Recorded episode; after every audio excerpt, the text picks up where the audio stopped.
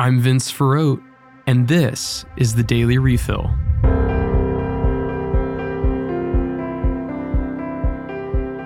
Up first today is tragic news from Saskatchewan, Canada. On Sunday, September 4th, at least 10 people were killed and 15 injured in the Canadian province. Two suspects are believed to have perpetrated the crime.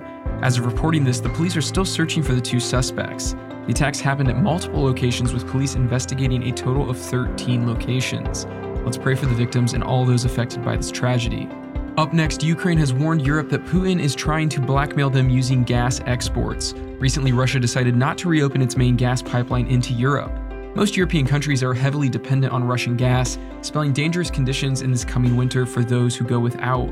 European countries have been trying to reduce their Russian gas consumption to deprive Russia of funds for their aggression in Ukraine.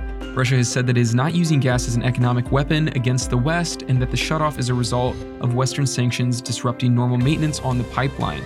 Most European countries seem to reject this reasoning, though, and insist Russia is doing this as blackmail. In papal news, Pope Francis has issued a new decree this past weekend that is set to bring about great changes to the Order of Malta. The Sovereign Military Order of Malta has existed for nearly 1,000 years, but has been mired with internal conflict and tense relations with the Vatican for the past five years. As the Order and the Vatican have worked on reforms, the key tension lies in its relationship with the Vatican and its maintenance as a sovereign institution. Let's hope and pray Francis's new decree sets the Order on a stable and fruitful path forward. Finally, Pope John Paul I was beatified this past weekend, putting him one step closer to canonization. The Pope was elected after St. Pope Paul VI died, but only served 33 days before he died in office and was succeeded by St. Pope John Paul II. Let's invoke the prayer of this newly blessed John Paul I that we can share in the smiling Pope's joy.